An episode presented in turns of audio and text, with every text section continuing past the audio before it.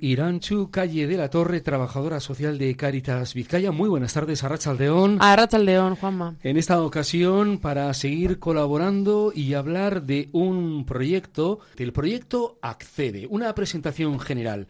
Iranchu, naturaleza del proyecto. Bueno, pues eh, Accede ha sido un proyecto, eh, un proyecto piloto que ha, estado sostenido por los fondos europeos Next Generation y nada, hemos tenido mm, la suerte, la inmensa suerte de, de estar inversos en ello junto con otras 18 caritas diocesanas a nivel España. Y ha sido un proyecto piloto que nosotros desde Caritas Vizcaya hemos querido desarrollar eh, a partir del modelo de acompañamiento integral en un centro comunitario, que es el caso del centro El Urra, que está en Recalde, situado en la unidad pastoral de Arraispe. Desde Accede hemos tenido la suerte de acompañar a 39 personas a lo largo de estos dos años y hemos creado itinerarios que van desde la promoción social y personal hasta la mejora de su empleabilidad, o eso ha sido la intención, y creemos que en gran parte lo hemos conseguido hemos tenido el objetivo claro de contribuir al acceso y al ejercicio de derechos de estas personas, de estas 39 personas por su situación de vulnerabilidad y mediante desarrollando capacidades, incidiendo además y con especial atención en la en su digitalización, ya que el mundo ahora mismo gira en torno a, a todo lo que tiene que ver con redes sociales, ordenadores y todo lo informático. ¿Cuál es el perfil de las personas atendidas? El perfil de las personas ha ido variando desde el principio, desde lo que nos pedían desde, desde Europa hasta lo que al final ha sido. Pero, eh, en resumen, ha sido eh, personas que estaban en situación regular y tanto regular como irregular, ¿vale? Las dos. Personas beneficiarias del ingreso mínimo vital o de la RGI, en nuestro caso en Euskadi. O eh, personas que cumplen los requisitos pero por algún caso no, no perciben estas ayudas, ¿no? Y también, eh, en general, también personas que estaban en riesgo de pobreza y exclusión. ¿Habéis tenido especial importancia en algún colectivo de usuarios? Sí, en aquellas personas, sobre todo, que, que tuvieran motivación para el cambio y la mejora, que especialmente no tuvieran limitaciones de salud, para que pudieran desarrollar bien el proceso y con capacidad suficiente de electroescritura en castellano, ¿vale? Porque al final eh, donde nos movemos y cómo nos movemos, pues, pues tiene mucho que ver. Y que fueran residentes en Bilbao, eso era uno de los requisitos que nos ponían desde, desde Europa. Una de las características del proyecto Accede son los procesos de acompañamiento. ¿Cómo son esos procesos de acompañamiento? Son bastante intensos. Eh, han sido individuales, desde el diagnóstico hasta crear un plan de intervención y eh, tener eh, adaptación, ¿no? Nos hemos tenido que adaptar a las necesidades de cada, de cada persona y de cada dimensión personal de esa, de esa familia, de esa persona. Eh, de hecho, en este proyecto, para eso, para que pudiéramos estar volcados en ello, hemos contado con la dedicación íntegra de dos personas, dos personas, trabajadoras de Cáritas, trabajadoras sociales, entre ellas una de ellas he sido yo y otra mi compañera Beatriz, que hemos acompañado procesos tanto de forma individual como de forma grupal. Eh, de hecho, mi compañera Beatriz eh, es técnica de empleo también, además de ser trabajadora social. Entonces, su encomienda ha sido centrar el acompañamiento en el apoyo en la búsqueda activa de empleo de cada participante, en mejorar las habilidades sociales, compartir recursos, hacer un buen currículum con lo importante que es.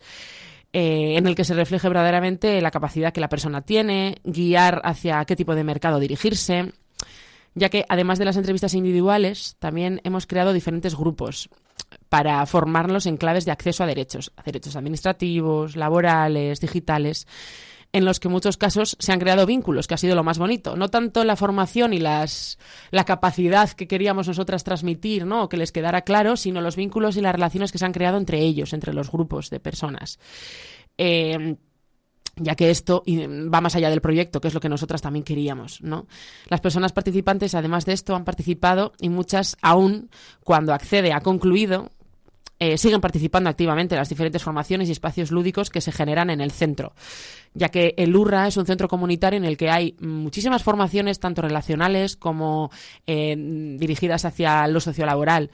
Entonces, eh, gracias a este proyecto, pues siguen pudiendo tener su espacio de referencia y acudir a él siempre que lo necesiten.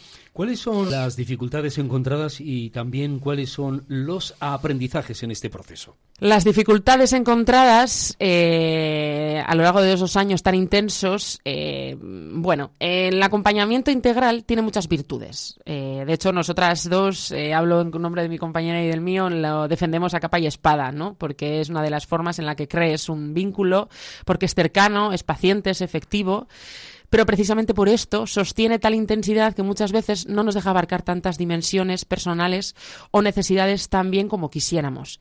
Pero, pero es eh, símbolo de éxito. Eh, poder centrarte con la persona, tener su espacio, eh, no andar a la carrera y, y, bueno, y estar para lo que necesite con la ventanilla o con la puerta del centro abierta, ¿no? ¿Cuál es una de las eh, cuál es uno de los aprendizajes más gordos que hemos tenido, más grandes? El exceso de la burocracia. El exceso de la burocracia mm, nos ha llevado mucha parte de la intervención. De hecho, eh, ha sido, ha sido, las personas que hemos acompañado y, estamos acompañando todavía, en muchos casos no saben manejar este terreno, tienen dificultades para coger cita en las diferentes ventanillas, no entienden las cartas que les llegan de la Ambide, por ejemplo, o de muchas otras administraciones, no tienen dispositivos móviles o claves digitales u ordenadores en los que gestionar muchas cosas que de manera online se podrían solucionar o gestionar sin necesidad de acudir a ninguna oficina.